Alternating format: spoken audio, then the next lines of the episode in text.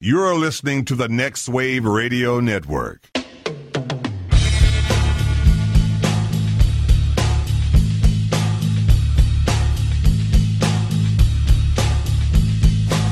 Everybody, you call it the robbery!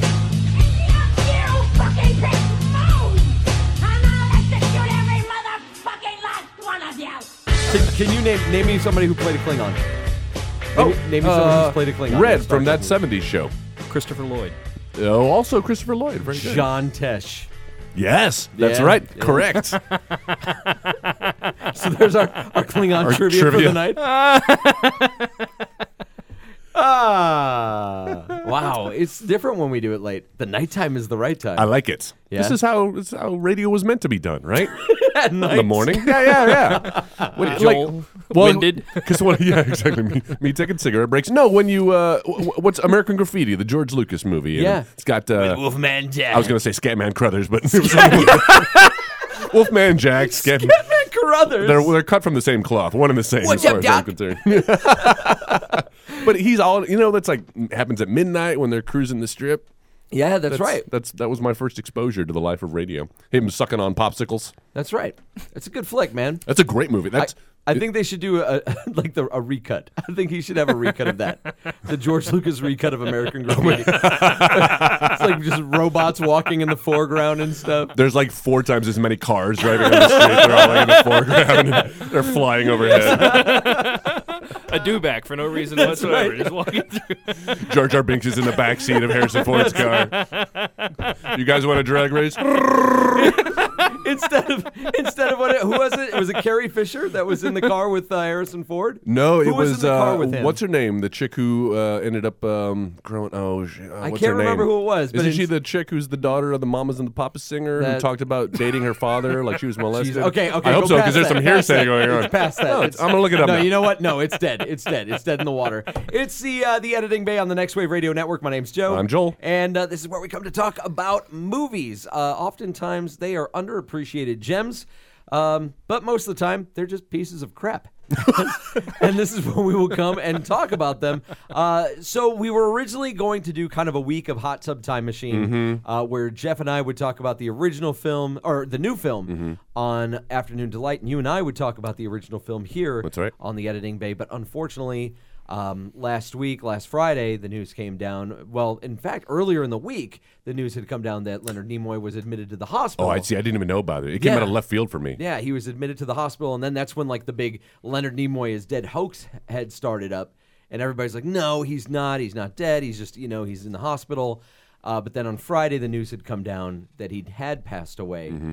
uh, and at first everybody was like, "Nope, hoax, hoax, hoax." But then soon the New York Times was confirming it, LA Times confirming it, Yeah. you know, and all the other news outlets were falling in line Oh, My soon after. Twitter feed was blowing up, man. That's all. It was all Spock all the time that Friday afternoon. And you didn't. I don't think you had to be a Star Trek fan. You didn't have to be a quote unquote nerd to have appreciated the contributions that this man had made in in you know pop culture in his hu- his humanitarian efforts. Uh, it, it was something that was felt, I think, far and wide. And so we kind of called the audible, and we're like, you know what, we need to focus on a Leonard Nimoy flick. That's right. And if you're following our Twitter handle or our Facebook page, you would have known by now that uh, you won't be hearing about uh, Hot Tub Time Machine this week. That's right. So that's more incentive, folks, to, to follow us on our so that social- way, so that way you're not thrown for a loop. little plug right here in the middle. Uh, so we've decided to go with a film uh, that Leonard Nimoy not only starred in, but he directed and had a hand in kind of conceiving the story for as well. Yeah. And it is Star Trek IV, The Voyage Home. And since we're talking about a Star Trek film, we thought we'd bring a familiar voice from the Next Wave Radio Network back into the fold.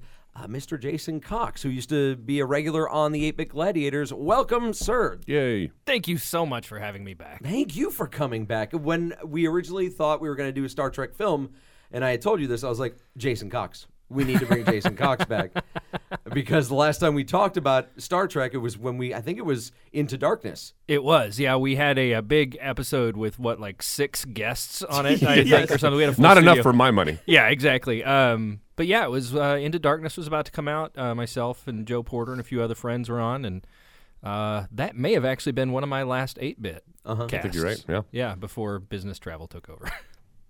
Um, And the, the spiritual successor to your favorite, uh, c- can I dare I say your favorite Star Trek movie, The Wrath of Khan? Is that Yeah. Oh, hands down. okay? Yeah, yeah, yeah. y- and mine too. And and I would say, I'd never. I wouldn't even call myself a huge Star Trek fan. yeah, you're not, are but you? Definitely Wrath of Khan. Wrath of Khan is a fantastic film. And if we're saying that that was the it's, if that's the number one Star Trek movie, is it safe to say that this is probably the number two as far as a wide audience goes? Um, you know, we were actually talking about this before we Oh. started recording. No. Uh, So I a would've little been bit here on about- time. I about- would've Yeah, heard if it, you'd been right? here on time, you'd have known. Uh, I gotcha. I'm reading between the lines. Stand Story outside of his life. smoking. Uh, sinner. Uh, but yeah, actually, this movie is does have kind of a big following in the Star Trek community as being a favorite. And honestly, I think it has a lot to do with the fact that Nimoy was so involved. It is such a curveball of a movie for the franchise. Absolutely. Um, that yeah, there's a lot of people who love and adore and embrace this movie. Myself being one of them, even though early on I did not like this film. I agree. this is a movie that my father took my sister and I to, and I. I cannot say enough, and I've said it before. Like I didn't grow up a Star Trek fan, so when Pops took us to go see this, I was like, "Eh, "All right, whatever." And I had the same feeling when I first saw this movie. I kind of had the same feeling I had when I saw that Superman: The Quest for Peace movie, where Yeah, Let's not say things we can't take back. but I want you to follow me on this. That whole movie kind of had that heavy-handed, you know, no nukes, and we're going to, you Oh know, my we're going to kind of God. clean the world of the nukes thing. And this movie also had like that, you know, we need to, we need, we need to do what we can for for for ecology and and and let's Save stop the hunting the whales. whales, save the whales. You know that it it had kind of a bit of that heavy-handed message, but I think this film balanced it way better Yeah. than Superman did. Now, looking back on it as a 37 year old, I'm like, wow, they were way better at it than that Superman movie did. you mean it trying to mix the comedy with the peril? well, mix the comedy with the peril, but also just make it make sense within the context of a Star Trek story. Uh. yeah. It wasn't just like, save the whales, but how are we going to make that fit a Star Trek Yeah. story? Whereas with Superman, it was like, no nukes. All right, Superman just throws a bunch of nukes into the sun and it creates Nuclear Man. no, I don't think it works that way. Yeah, it, it, they did a much better job of, of tempering the heavy handedness of the message. Uh huh. Not like um, what was that god awful James Cameron movie? Avatar? Titanic. Avatar. Yeah, yeah, Titanic. let's, let's let's stop spearfishing. Av- Av- Avatanic. Avatanic. That was, that was cruelty to diamonds. That movie tossed aside. God. What did Joel get out of that movie? They were so cruel to the money. there was so much money left on the bottom of the sea. I know. Let's rape history. Uh, all right, so I thought right off the bat, this film. Uh, it was a little bit chilling because of the the situation we decided to watch this film under. Like it was like, okay, we lost N- Leonard Nimoy. Mm-hmm. Let's go ahead and watch this movie. And like right off the bat, the film opens with like the poignant opening dedicated to the the Challenger Yeah. crew. I was Yeah. like, whoa, whoa! I'd totally okay, forgotten I that that was didn't- the yeah, same I era. forgot that as well. 86. So I was like, well, okay, uh, that that was it was really touching. I had I'd totally forgotten that that movie came out around that same time. Mm-hmm. Um, and how 1986 is this movie? Oh my God, Joe, th- that's one of my notes too. This movie couldn't be more 80s if it tried. You know what? There's it, it- like if they were making this movie today and Uh-huh. they were trying to, you know, what would we do? What what happened in the, in the 80s to, to to mimic that era? Like this movie has it all. It's got the boombox, it's got the guy with the mohawk, Yes. the crazy cars, the Headbands. lingo, headbands, the fucking hair, the bouffant hair. It's almost like Time travel? and, it, and it's right, yeah, yeah, yeah. And it's hilarious because you know at the time, like when this movie was made, they were gonna like, okay, we you know we have the future and then we have present day. Uh, not thinking that you know twenty or well, thirty years from now we'd be looking back on it and be like, man, that movie is so fucking. Even the future is It's like they so were outdated. Trying to be eighties. Bell bottoms are gonna come back in a couple hundred years. like even the communicators in, in the 23rd century look so old fashioned. flip phones. Seriously, who carries a flip phone? Okay, so I totally forgot this. Like even working into the beginning of this movie, I forgot how really well Star Trek like moved forward with their first few sequels. Like straight from like Wrath of Khan into Search for Spock. Uh, Oh, they were connected. into you know the voyage home like they really connected that story like there was that ongoing a plot of like you know kind of the the trial of kirk Mm-hmm. and and like how he had gone rogue and what was going on with his crew and I really dug that this was kind of like a stop along the way. That they were still kind of waiting to put Kirk on trial Mm-hmm. for going rogue and taking his crew to go find Spock on Genesis. Yeah. like I really dug that. I totally forgot that that was what was going on. I, there. Yeah. I think that's why this movie has such a wide appeal because it's, it's the most un Star Trek like Star Trek movie. For one, they're not even on the fucking Enterprise through the entire movie. No other Star Trek movie uh, is like that. Um, and then yeah, th- th- where it's set, it was it was so accessible for uh, modern man, or at least at the time. Um, but yeah, it's I- I, I think up until the 2009 reboot of Star Trek, this was the highest grossing Star Trek movie. I didn't. I see. And I had no idea. I Mm-hmm. had not done any research on this. That's This- what I'm here for, folks. This film, as far as I was concerned, and I just I think this was just from more of a personal standpoint. This film always kind of felt like it was more of a punchline in the Star Trek uh, pantheon of films. Yes. That it was like, oh, it's the one where they went back in time and got whales and You know brought what? them back to the pr- to present day Star Trek land. It does take a lot of liberties and does a lot of tongue in cheek and kind of punchy things in it that the other movies don't do as much. Uh, Mm-hmm. w- Has Star Trek was Star Trek ever before this or since? Was it ever so funny? no. oh no. Because this film was hilarious at Yeah, times. yeah. and and like not not even in a way that it like pulls you out of the film like it was truly funny where they're walking the streets of San Francisco and the and the, the cab comes up and Kirk like gets hit and the dude's like get out of the road dumbass and Kirk looks at him and he's like well double dumbass to you Right. Yeah. I started laughing my balls off at that Anytime uh, Spock is cursing, like Uh-huh. he'll just you know the hell I did, the hell you didn't, Yes. his misuse of, um, yeah, very well done. Yeah, no, and that's the thing is you look back uh, the motion picture. Uh, obviously, I don't think there's much of a funny moment in that one. So uh, true. Wrath of Khan has some great moments in it, some great humor, and most of that's comedic timing with Shatner. Yeah. Uh, but then, yeah, you get to and, and the next one. I'm sorry, Search for Spock is just one long dark movie. Uh-huh. But then you get to this one, and it is it's basically a slapstick comedy compared to the other Mm-hmm. ones. it's that like breath of fresh air that you needed And I think that's why so many people didn't like it at first, or so many people rejected it at first, including myself. 'cause, The like, this purists isn't a did. Star Trek movie. Yeah, the purists. I mean, I'm still riding the high of Wrath of Khan, even Mm-hmm. though I survived through Search for Spock, thinking, okay, we're going to get another glimpse of greatness here. And it was like, what is this? Uh-huh. There's no Enterprise. There's no epic space battle. I don't. I don't understand. Yeah. I think those- And, but then years later, as I got a little older and watched it again, I was like, wow, this really is a lot of fun. Uh-huh. And the characters are still the characters I love. Yeah.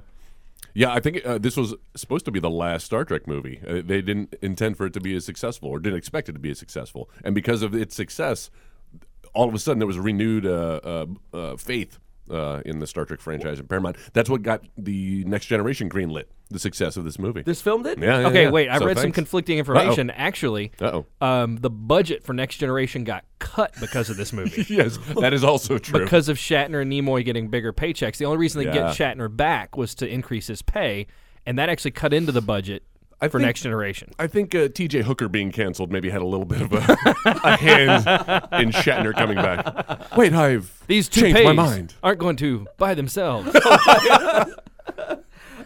I love how this film pulls a looper and just kind of like brushes off all the complexities of Yeah. what time travel could be, where they're just like, all right, guys.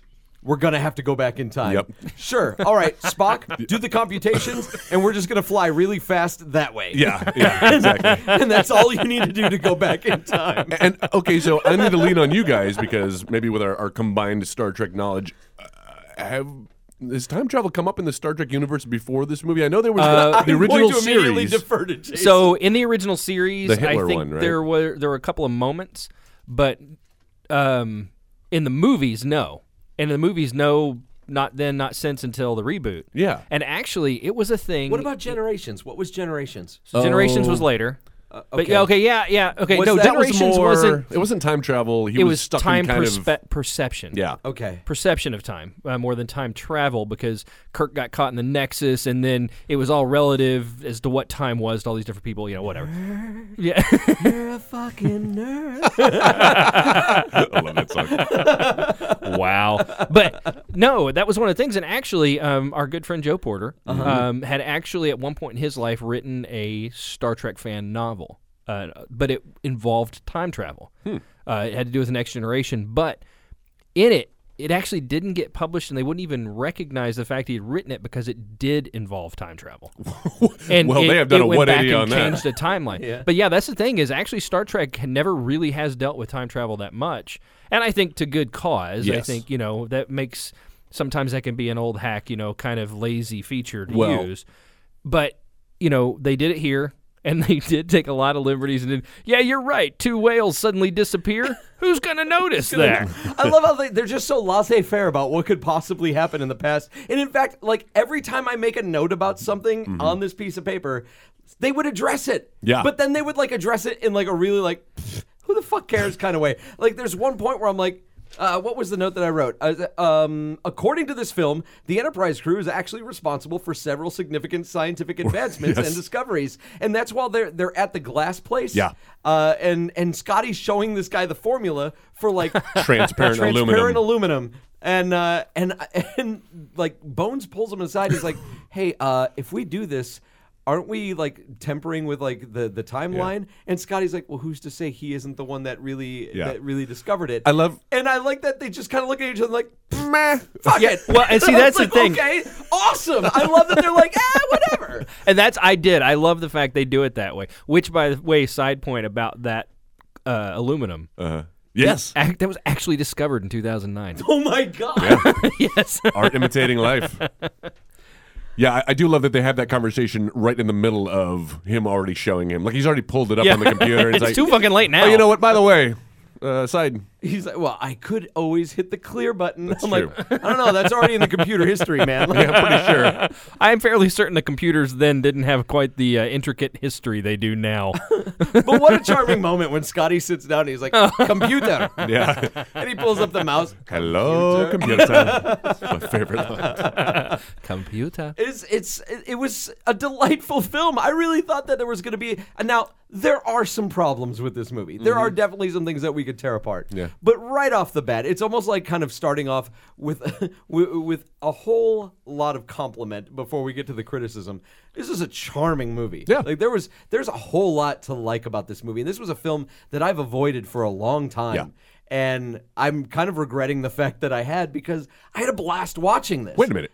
Had you never seen this? No, I saw like I said, I saw this in the theater when Okay, I was a okay, kid, okay, but and I never- really didn't. I hadn't. I didn't enjoy it that much back then. I was really critical of it, and I was like, "Wow, this is dumb. They're like picking up whales and they're bringing whales to space. This is ridiculous." You know, and all I could think of is, you know, from that moment moment on, uh, when I saw that mo- that South Park episode when that whale was left on the moon, like it would always remind me it would always remind me of this movie. Uh, and I, I'd only seen this movie that one time. Uh-huh. And so going back to it, I kind of dreaded doing this. And I had a blast with it. Yeah. I really loved it. I loved that. Um, and, and I don't know if it was just kind of exclusive to this movie that we had a Spock who was still kind of like, who was trying to find himself again. Okay. That part bugged me. Did it bug you? Why is that? It, it bugs me when whenever they read because they've done the same thing with Next Generation and Data. It's like and he's he's gone three four seasons. I'm talking about Data now, where he's finally getting close to humanity and he's becoming one. He's learning all these things, and then they just fucking hit the reset button, and it's like we need the old Data back, the old dumb Data who doesn't know anything about how humans work. They did the same thing with Spock, I feel, and it's kind of a Well, he, he did die.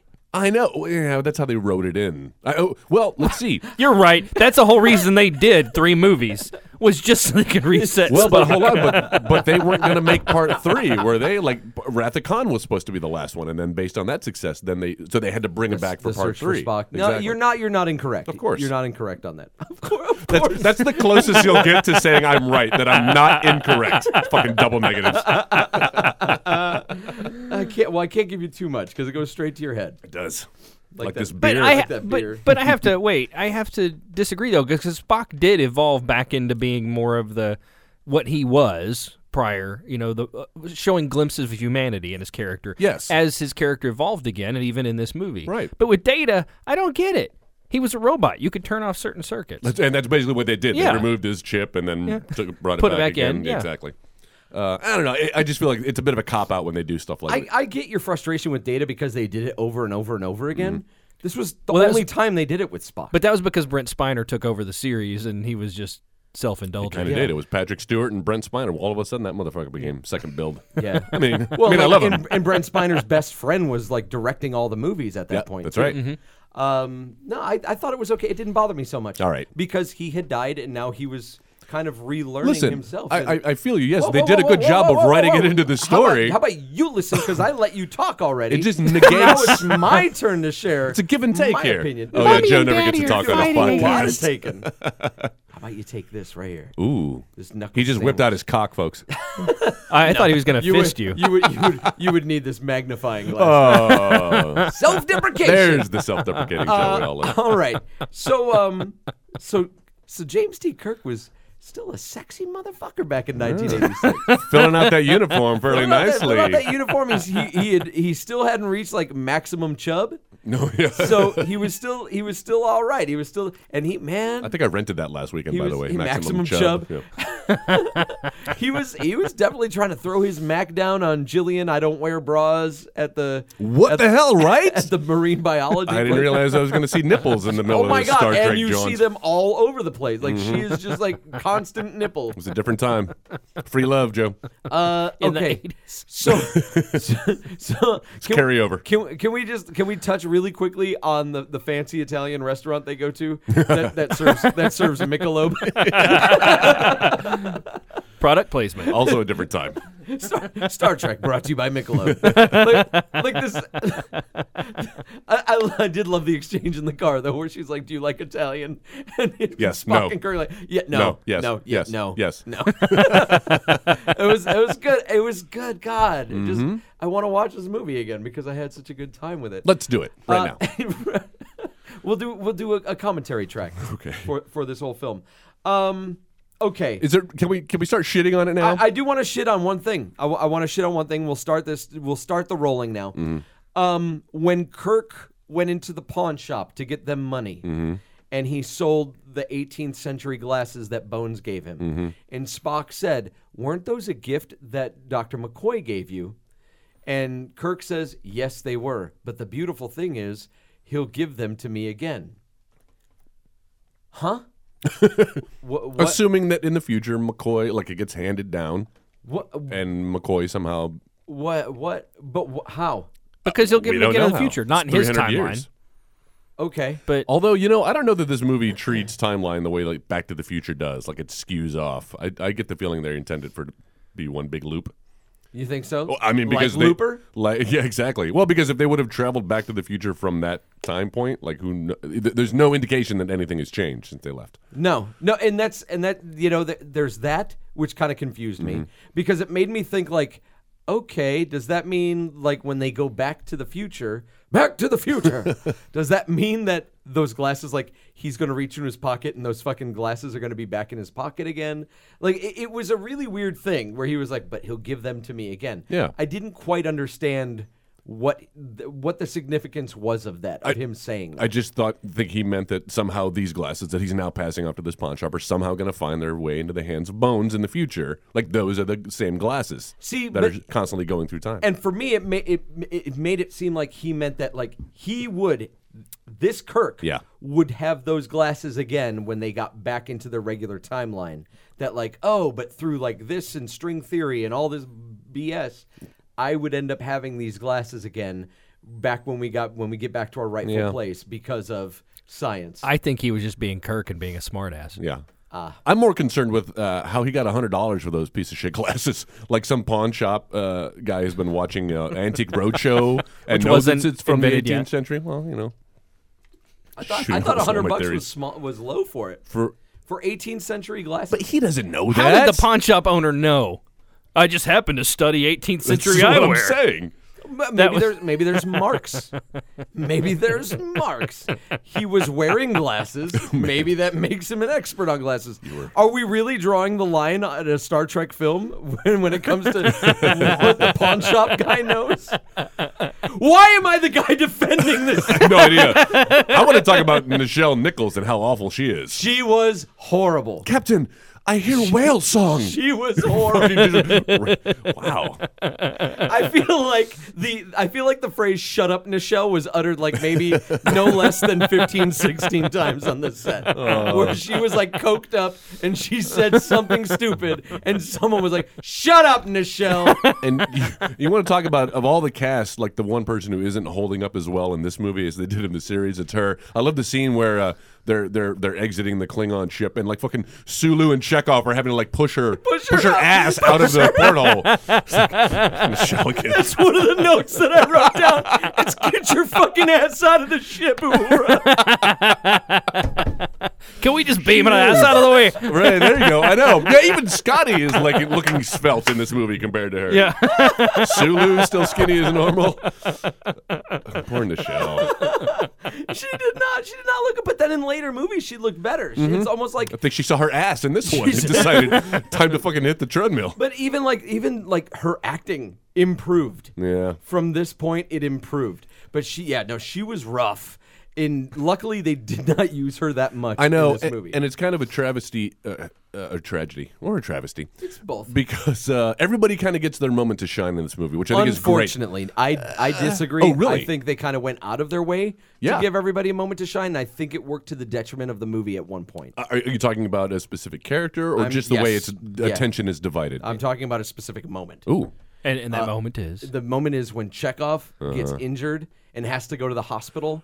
And then they have to do the big hospital break-in. Yep. Go get Chekhov. Put and, your damn and butcher Bones, knives away. Bones McCoy has to have his moment as the doctor because we didn't have enough DeForest Kelly in this movie. Yes. and I agree. I love DeForest Kelly. I think he's a great he's a great character, and he is definitely a huge part of what like the soul of Star Trek. Yes. Like he is really a great part of that, and I. re- I really love the moments he has with Spock in this movie, where he's like, you know, well, take your best guess. You know, like Right. his his little moments there; those are really nice, and I'm glad they tried to give him some more business, but it didn't quite work, and I- and it just it really felt like, oh, we're, now at this point we're trying to stretch it. We are stretching this movie a little bit, and we didn't need it. We didn't need Chekhov going into the hospital. That didn't have to happen. and and and if it did happen, we didn't need to have the goofy like, oh, we're running out of. We could have just beamed ourselves out of the operating room. they t- they finally get it in the elevator. Which is After dumb. this Like, if you nice know chase anything scene. about Star Trek, fucking beaming out of the elevator is far more complicated than just beaming out of the fucking operating. room. Yeah, more complicated than beaving uh, whales and uh, four. what was it? Four hundred thousand tons of water or whatever it was. 400,000 tons. There you go. I'm not just beaming the whales, but the water too. you know, and I know it was forced. I hear what you're saying, um, but I I do appreciate it because I think uh, one of the problems that Star Trek movies get into is when they start to focus on, uh, as they did in the Next Generation, with it's all about Patrick Stewart, it's all about Brent Spiner. Throw some Riker in there, but all the side characters get like one scene. And this one did a good job of like everybody has to have you know a good 15 minutes uh, of, of screen time. I thought, no, no, I, and I, I agree. I thought that they, they did a decent job up until that. I didn't think we needed all the goofiness in the hospital. I think that was just think- a little too much. Given the feel of this movie, I never felt that was out of place. Yeah? The fact this movie was just goofier than all the other Star Yeah. Uh-huh. Trek movies, it worked for me. Um, I mean, I can see what you're saying, but It just turned into like duck soup. it- yeah, it was. for five minutes. And if anything is out of place, the soundtrack, the score to this movie, there are two or three. Well, that one chase scene, and when they're chasing Chekhov, Check off through around the uh, Enterprise. Yeah, yeah, yeah. Uh, no, in, in the submarine. Who That's they- the Enterprise. That was the oh, oh, Enterprise. my bad. Yeah. See, It was supposed to be the. I hear Enterprise. Enterprise, and I'm thinking, yeah, You're talking that's about right. the aircraft carrier. the actual aircraft carrier. Yeah. There's a couple of moments in there where we, we have like a th- there's like an Irish jig. Actually, that one was Russian. and it's like this isn't your traditional James Horner epic score or Star Trek. I would love It felt for like somebody to musical go theater. back to the old Star Trek movies and like redub some like the James Horner scores into them to see what how they would play out.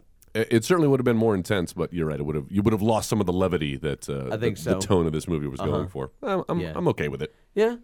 Well, I mean, but that was I mean, I think as far as gripes go, that's probably my biggest one was Mm-hmm. was the Chekhov DeForest Kelly. I just thought that was a little bit stretched out. I love the interrogation sequence where he's Okay, I, thought- had an issue with that. I see. I thought that was fun. I loved him and Nichelle, Nichelle Nichols on the street looking for the They're nuclear great. the nuclear Wessels. I mean that that created that created one of his most iconic parts. Like people quote that to this day. Yeah. Like I'm looking for the nuclear Wessels.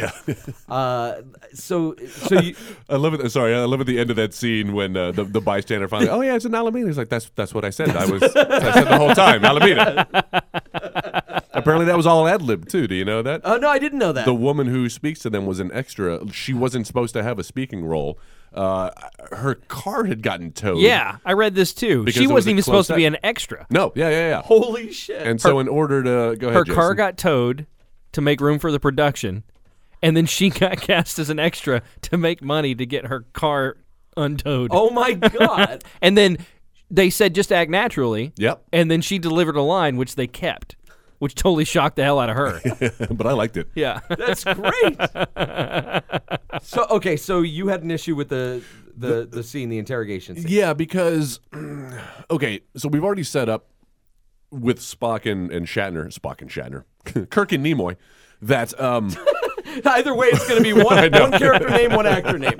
that when uh w- you know when they're th- they know they're in the past and they know they kind of have to play along and they have to assume that everybody they're talking to has no idea what they're talking about. Che- Chekhov didn't get that memo apparently. And he's, he keeps repeating, "Oh yes, I'm from Starfleet. I'm from the Starship Enterprise." He's like, "Dude, this isn't. You're not. You're not getting any favors from the interrogators. They still think you're fucking nuts. Why is he the only one who doesn't have a cover story?"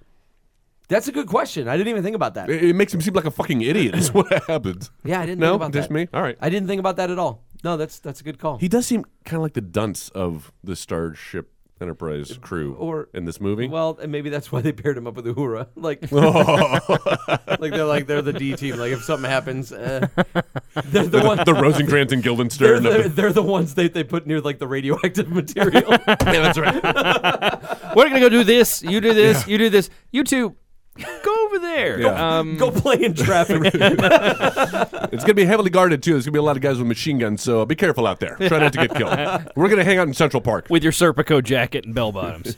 Uh, I thought that the, the character of Jillian took things pretty well when she found out that everything was like the whole space story. Like, she took things, she took everything in stride. She has her one scream as she's being beamed aboard, and then Yeah. immediately she's like, "Oh, Kirk, you were right. You were telling the truth. Wow, yeah. fucking space, awesome, awesome. I'm in Time this travel. gigantic rust bucket all of a sudden.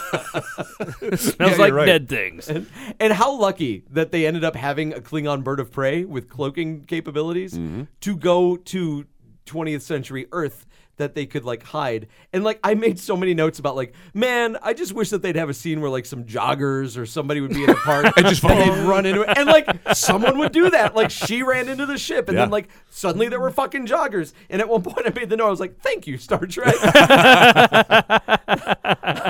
I don't think, even if you have cloaking capabilities on your ship, Uh-huh. I don't think you would actually see the trash can get crushed. You don't think so? No, Why I- not? Because cloaking capabilities, like it's like reflected reflection. No. it's not like no, but it's still bending matter. it- It's no, the idea behind cloaking is that you take light. Like if I were standing here and cloaked, it would take light from my back and project it through my front. But would I be able to see, like, if okay, so if it if if you were cloaked and you sat on top of your phone, Mm-hmm. Yes. would I see your phone through you?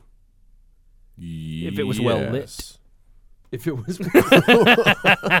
Actually, technically, yes, because the light from above me would be then be projected down on the phone, so you'd be able to see it. And if everything is, uh, what's the word I'm looking for?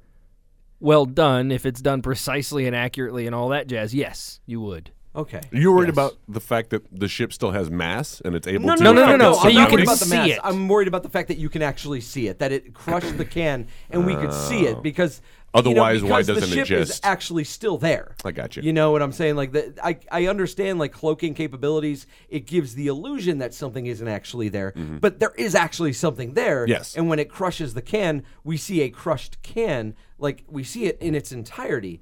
But I kind of had a feeling like shouldn't it just make the can disappear instead of like crush it? That was that was my question. But No, based Jason's- on Jason's based on answered my question. Yeah, based on current theories behind cloaking and some of the techniques that are being practiced right now to yeah. try to make that happen. Oh, Yeah, actually, it makes sense. Okay. The army has one. I'm gonna take your fucking word for it because I don't know anything about cloaking. I am fascinated by cloaking. Imagine that a Trek geek that's fascinated by cloaking. cloaking. Hey, you know what? You know what this movie is good for? Uh, Getting stoned. well, it, uh, you're close. It makes a great makes a great drinking game. Anytime somebody says the word whale, fucking take a shot. You'll be hammered halfway through. You won't get out of the first act conscious. They say it so many times. I think they come to the fucking conclusion that they're like that the, the drone that the, the thing is looking for whales way too fucking fast. they're leaping to a lot of yeah. like Kirk is like Uhura, can you can you filter out all this sound and figure out what this sounds like underwater? And she's like, yes, bam. They're targeting whales, and I'm like, whoa, whoa, like that's amazing. That's amazing that you leap to that all like right off the bat. And it, it's Spock that kind of comes up with the theory too, right? Uh-huh. well, it He's was like, shooting into the water. That makes sense. yeah, but I mean, he- you're right. That scene is about 90 seconds, and they're it's like, so fast. if my my theory is correct, you know, it's a, it has to do with a species that went extinct, you know, 500 or 500, 200, 200, 300? What am I in, the 23rd century? 23rd century. 300 years ago. but Um, you can't you can't apply your simple human logic to, to Spock's thinking here. I know. It's just like this motherfucker knows everything. He knows everything about every planet, Except- species alive or. Except how he feels. Mm, oh, that's true. He does not know that the one feeling. because it's a human emotion. That's the important. lifetime episode of Star Trek. Although, the episode where Spock eats too much and then makes himself throw up, he starts cutting on himself. starts cutting himself. Secret spot cutting. He's married to an abusive husband. and he can't get on the cheer squad. so his I- mom kills somebody. I fell down the stairs.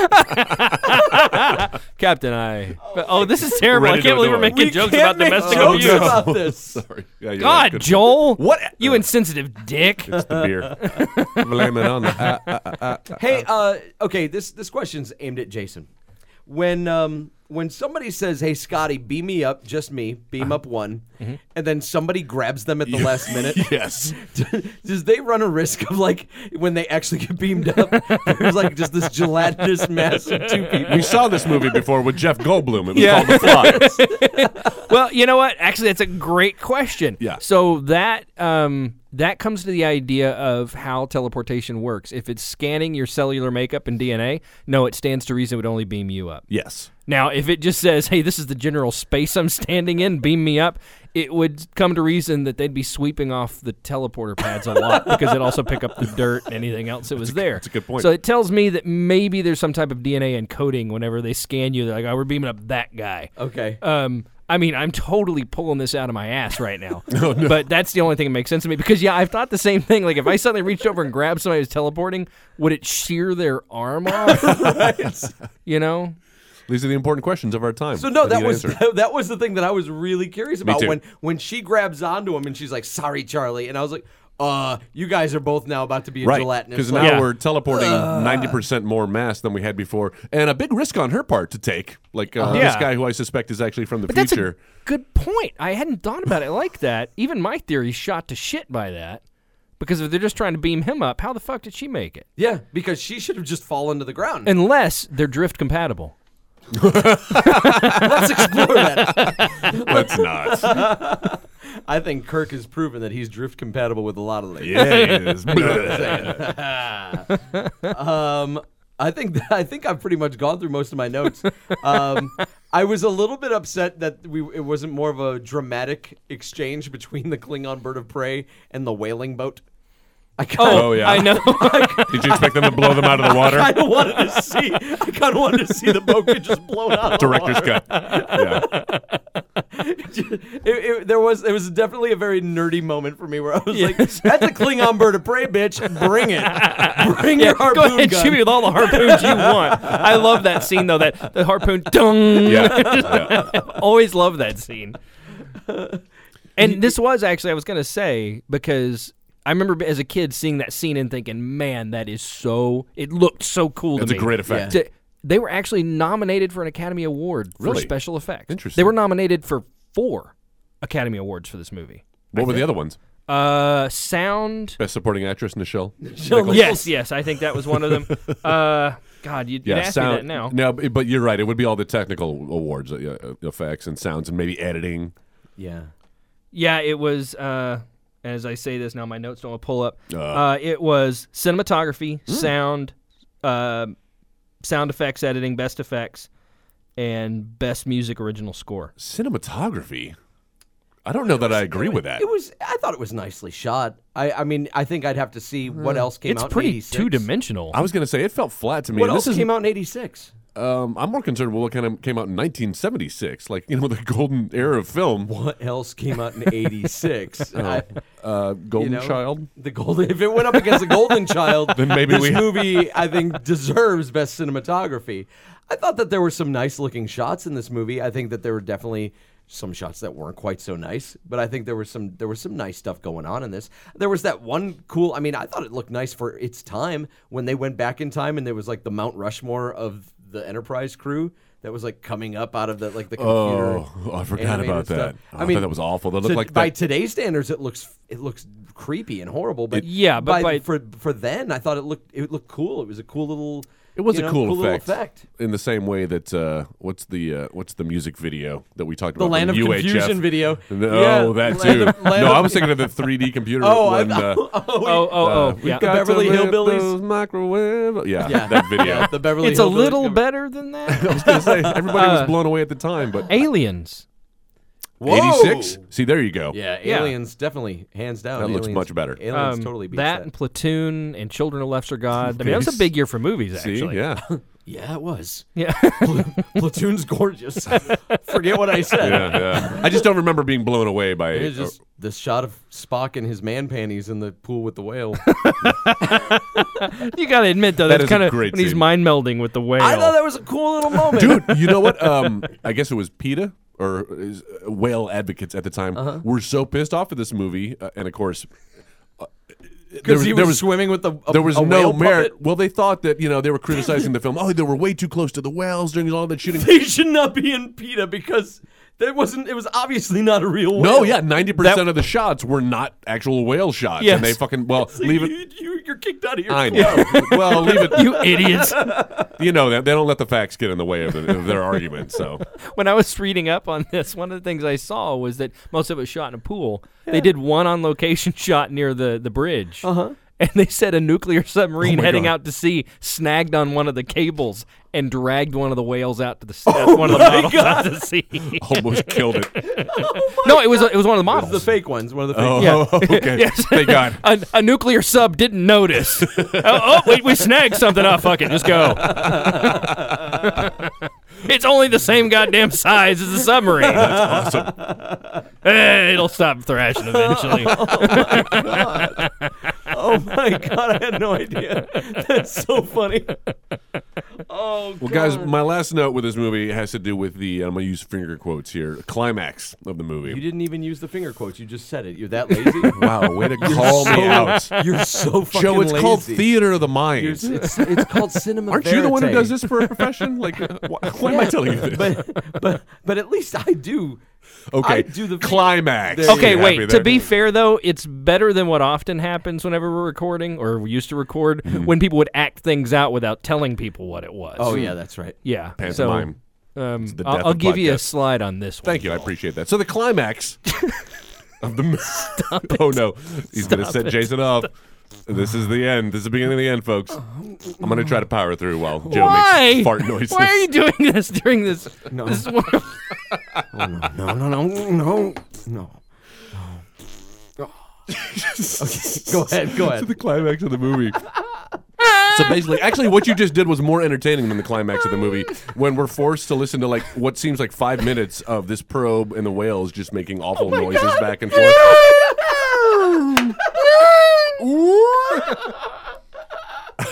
and apparently, the noise that the probe makes. Um, did you read about that? No. It's it's a baby's heartbeat during a sonogram that they then slowed down and digitized a little bit. Wow. So that's the sound of life you're hearing. God. Take that to heart the next time you uh, you watch this movie. It's really- That was It like sounds awful. It's a real abstract probe that they had created for this movie. Like, I, I and, and you know what? I kind of I dig, but also don't dig that we never really learned what the fuck was going on Mm. or, like, or it what they was. were saying. Th- And that's Yeah. Uh-huh. why it's so anticlimactic because it's like, oh, they talked to the probe and then it went At away. one point, yeah, I there were read about supposed to be that. subtitles. Oh, really? They were supposed to subtitle the communication. Are you there? Where are you? I'm in, I'm in the water, dog. I, I guess. And, and I have to say, I'm kind of happy they took that part out. Yeah. I, because- I Left think it more I to the am too. imagination. I guess at one point when when the when the thing's turning around, I thought maybe it was gonna like kind of melt away and it would be like a big space whale that was gonna like it was Awesome. gonna like swim away. That like the, the big ball was actually like kind of hanging out of its blowhole, Oh, interesting. and then like it was gonna swim Jason's face. I don't know. It's like- I'm just trying That's to. two eighties. A rainbow, just shit a rainbow as it's flying away. I mean, what the hell? Why not? As, as it travels back in time. Now I have to say this: as much as I love this movie, we're talking about gripes. Mm-hmm. That's one of my biggest gripes. the the design of design the of probe. the No, no, no. Oh. The fact that they fucking existed. Oh no, we've traveled. Oh, it took us three hundred years to fucking get here to realize the whales are gone, and we're going to destroy this planet. It's like it just kind of seemed like a bizarre. Story element. I mean, it, it obviously had to propel the story forward, but the whole thing always, even when I was a kid and I saw this, I was like 10 when this came out. It was like, what? Well, that was, but that was where we come into the whole heavy-handed message of man was ultimately killing themselves by killing the planet. Right. You know, Well, like they yeah, weren't now I taking get care of that. their, they weren't taking care of the whales, so they were sealing their own fate uh, by not taking care of the Yeah, whales. but but I see what you're saying, Jason. If if whatever that probe is, or whoever built it, is so technologically advanced that they're ju- rendering all of our spaceships and space stations sterile, you'd think they'd be able to get here a little faster than 300 years. Well, and not They only that, find a get here wormhole. and maybe communicate on a different level. yeah, yeah, yeah. You speak Or- one fucking language, whale. And it's How do we know that it hasn't come back around a few times? And now this is the time that it's Oh, it's like Halley's Comet. Mm-hmm. that it's caused some shit because there's no whales this time. That's a good point. and it didn't figure out that hey, maybe the whale population's diminishing the last few passes around, or maybe that oh my god, there's another uh, life form on this planet that has mastered space flight. yeah, let's let's let's put them at the top you of the just list. turn into Ron fucking Swanson. Perhaps there's another species on this planet that has achieved space Excuse flight. me, son. I want to make sure you understand. Also something for a likes moment. to eat meat and create woodwork. e- That would be wrong.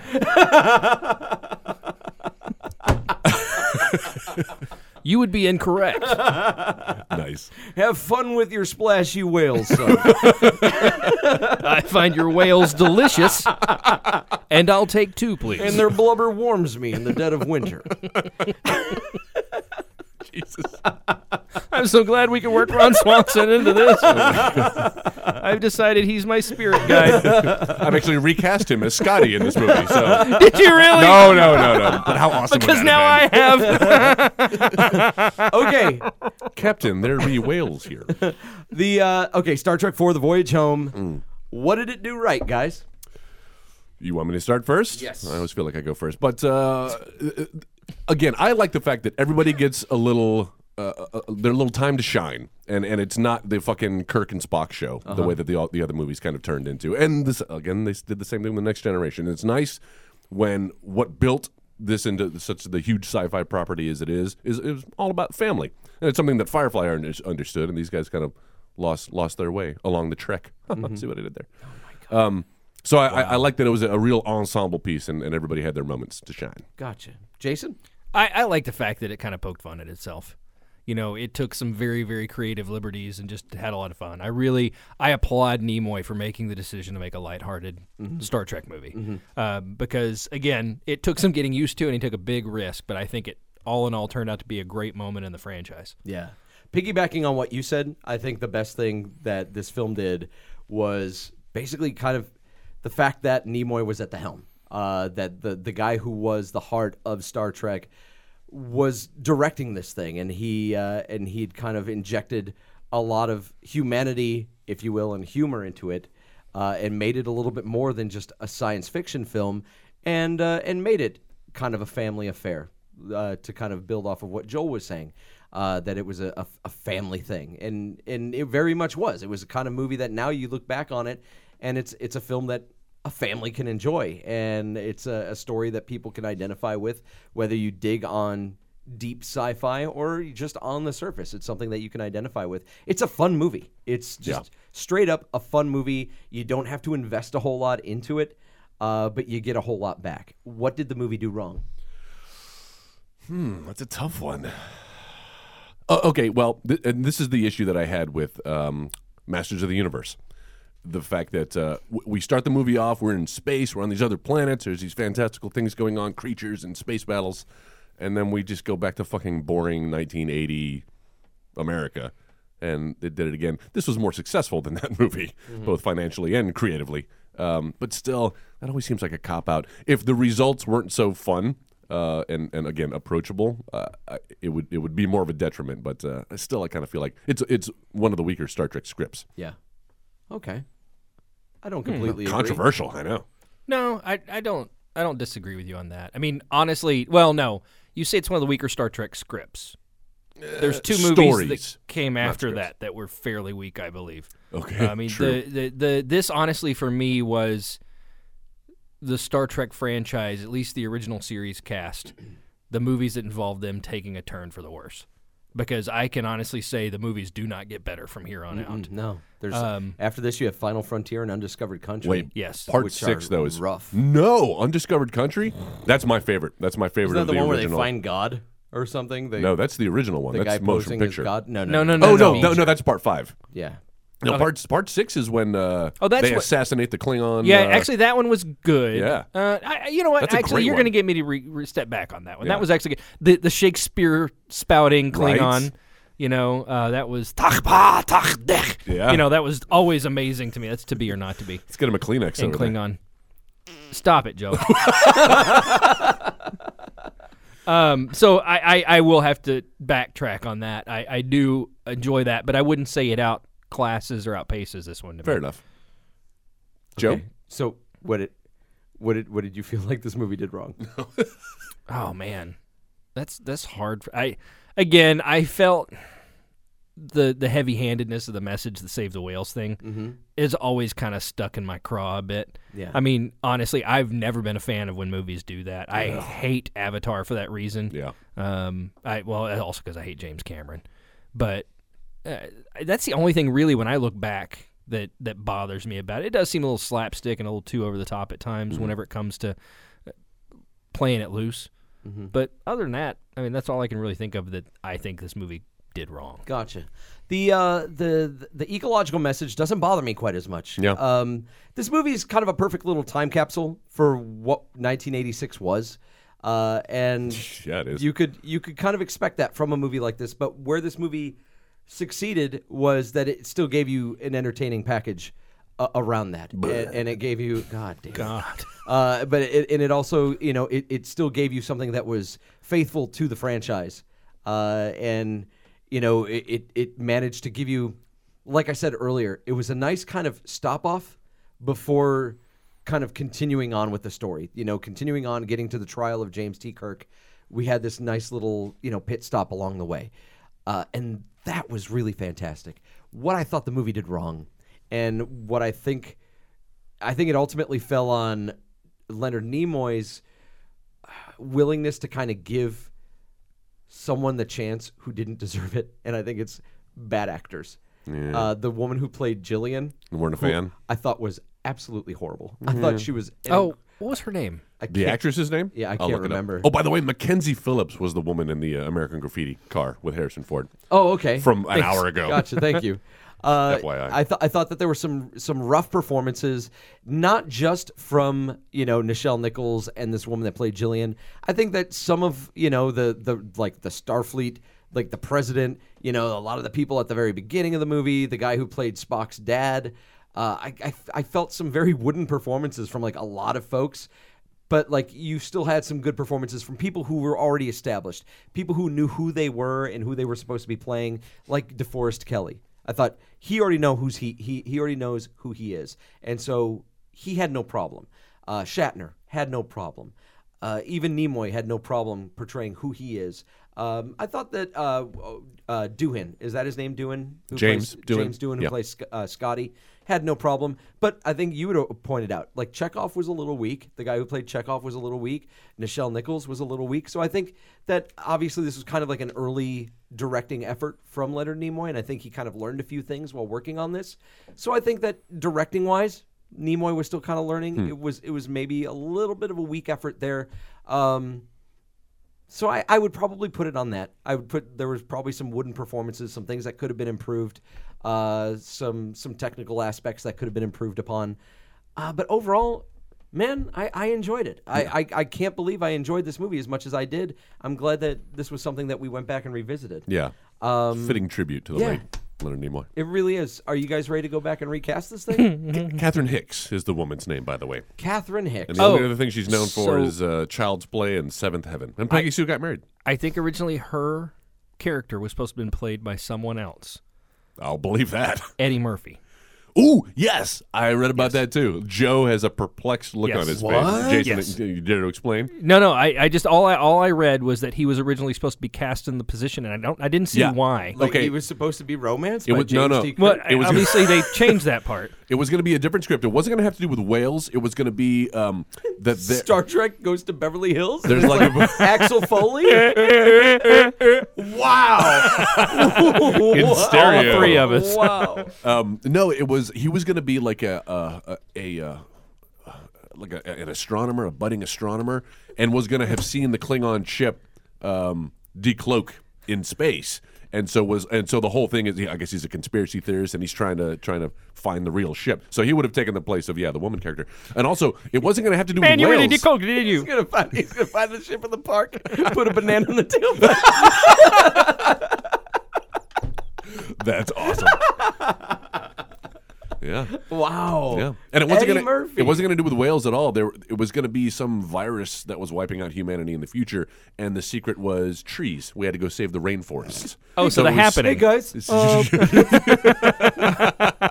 what's going on with the honeybees? Hey Spock. So yeah. so luckily, the Beverly Hills Cop movies. Uh, actually, I think I think he did Golden Child instead of this movie. I think you're right. Yeah. Yes, Wow. Thank God. because that was that year. I think. Yeah, eighty six. Holy shit. Man, now I'm trying to just imagine Eddie Murphy in a Star Trek film. Yeah, not That's- uh, that's crazy. Ill conceived. Oh my god. Uh, all right. So uh, so recasting. I figure Joel, you can go first. I'll go second, and then we'll let our guests go last. oh, okay, I like that. Because mine will be completely wheels off. Oh, challenge accepted because I have a bit of a well, I've I've done what I what I am wont to, to do sometimes, um, where I've taken the cast from another another property and put them into this one. Okay. It's the cast of Party of Five. Jennifer, uh, what's her name? Jennifer Love. Love. Love. Um, Love. Love. no, I took. Uh, I've, I've had to take some some liberties here. Um, I mean, recasting a movie, you're already taking some liberties. that's but true. Go ahead. That's true. Okay, so I'm not going to do what the what the new reboot did, where I'm going to get younger, hipper, hipper. Um, Members to, to be in this movie. I'm sticking with I'm sticking with. Oh damn it! I was hoping I could skip by with that. I was hoping Um, s- so Old balls. I've kept the cast old, uh, older in some cases here. Uh, I'm going to take the cast of Ghostbusters and put them into this movie. here. All right, so let me let me let me play this out for you. Yes, have some. I fold. Well, I'm, I'm glad you did that because Rick Moranis will be playing uh, the part of Chekhov because he can do no wrong. Rick Moranis is Chekhov. Of course, you got to have Annie Potts in the Uhura uh, role because she's always on the phone, and so she's now doing the translating for the Starship Admiral, Enterprise. I've got whale I song. hear whale song here. uh, th- this one's a little out of left field because uh, not a lot of Asians in the um, uh, Ghostbusters universe. So uh, how about the old standby Ken Watanabe uh, as Sulu? I like him. He's great. Uh, but I'm going to get back to it with the Ernie Hudson. Ernie Hudson's going to play Scotty in this role. That's right. That's right. Uh, Bones Bones would have been played by uh, the late Harold Ramis. the Harold Ramis. Uh, but since he's gone, we're gonna get uh, '80s Dick William Atherton, who plays uh, the the bad guy. He's Mm-hmm. he's gonna be the Bones character. Uh, and then of course you got to have a strong pairing for uh, Kirk and Spock, uh, and they already kind of have this rapport. I'm talking about Dan Aykroyd and Bill Murray. Bill Murray, of course, is Spock. Dan Aykroyd doing his Coneheads impersonation, uh, playing the role of uh, of Spock. And then of course Sigourney Weaver. so I, meant, I guess So you meant Baltimore playing Spock. You meant did I Bill say? Murray as It's Kirk. just two Oh, people. my bad, my bad. Two Spocks. I like it. My two Fuck that up. Spocks. I would watch that. My bad. That's what I get when I read and I talk at the same time. Bill Murray is Kirk, Dan Aykroyd is Spock, and of course Sigourney Weaver will play the uh, the, the whale lover Jillian. Oh, just play the whale. Uh, who's directing it? I went John Favreau because he can do action and comedy well, and and this movie has heart. He does Not heart. Ivan Reitman? You didn't want Ivan Reitman? Mm, Not not you after cast the, everybody else. you didn't want Ivan Fuck Reitman. you, Ivan. You uh, know why? Because because if I did that, I'd have to take back everything I said on the Father's Day episode, and that's not happening. So sorry, Ivan. Oh, It's all right. Ivan- it's the Ivan's- editing bay. We we are never held to our word. Yeah, but John Favreau's got a bright future, and Ivan's best days are behind him. I'm afraid. Wow, that's uh, Mm. Yeah, you saw Draft Day. Tell that's me I'm right. wrong. That's true. There you go. Did you know that movie was like on a lot of people's like best of list for last year? Jeff, Jeff speaks. Audible Oh groan. my god! All we hear from Jeff is All right, so I did kind of the same thing that you did, where Oh, I, no. Oh. I I kept my cast like a little bit older. I didn't go younger the J.J. Abrams way, uh, and uh, and so going uh, from the bottom up, Jillian, the uh, the marine biologist, Mm-hmm. played by Rachel McAdams. Ooh. Uh, Chekhov, played by Tom Hollander. Tom Hollander was in the Pirates of the Caribbean movies. He was like in the sequels. He became like the new, the new Dick, like royal captain guy. Who was Oh. re- he was real short. Yeah. Um, I, that's the only thing I remember that he's been in. Uhura, played by Viola Davis. Yeah, good one. Uh, Sulu, Donnie Yen. He's been in a bunch of kung fu movies like Ip Ip Man. oh yeah. Yeah. Uh, Scotty, played by, I think, uh, Jason and I's favorite Scottish actor, David Tennant. nice. I didn't think about Oh, Course. that. Holy shit. Um, Bones McCoy.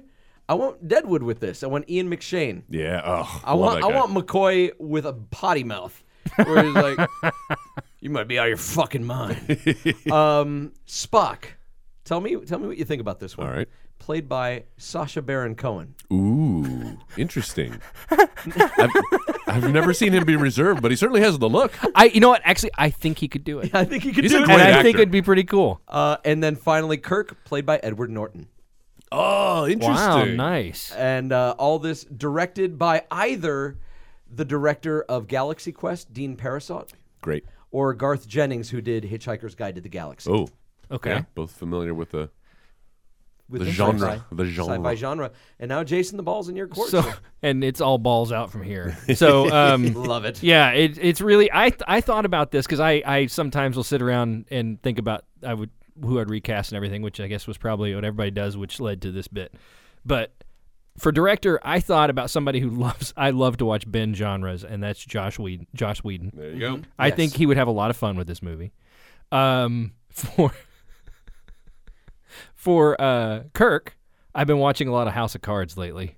uh, and uh, and you have to forgive me, my mind's going completely blank. But um, Kevin Spacey. Kevin Spacey is Kirk. Yes.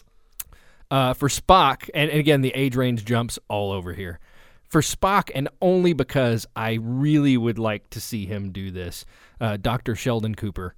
Uh, I would love to see him play Spock. And honestly, that was more of a tribute to Nimoy than anything. Yeah. Uh, probably the, one of the biggest Nimoy fans or Spock fans out there in pop culture right now. That's what made me think of that. Um, Uhura. Oh no. I was on the fence about this one. Either Retta, who played um, Donna Oh, yeah, Meagle yeah, yeah, yeah, from yeah. Parks and Rec, No. or go a completely different direction, Terry Crews. I almost, I almost went a dude. Yeah. Uh-huh. Uhura. I think Terry Crews would be hilarious. That is oh, In that He's role. great in everything. yeah, well, yeah, of course. Uh, Scotty, see, I went back and forth on Scotty with this one. Either I go really, really off the wall and go Sean Connery. Ooh. Wow. For Scotty. Fucking yeah, man. Bring him out of retirement. Yeah. and he could abuse the entire crew. We'll slap the bitches when they get And- out of line. and I considered, and also I didn't necessarily stick to ethnical background on some of these. This guy I moved from Scotty after going back and forth now to Chekhov. I would actually like to see Nick Frost Ooh. come in and play Chekhov, just because it'd be wheels off, and it's Nick Frost. Simon Pegg's already in. was Star gonna Trek. say. why and not do Nick Frost? That was one of the things that made me think, because I honestly think they've nailed the casting with Simon Pegg as Scotty. He's great. yeah, he's really good. Um, and then I can't think of anybody I'm missing there.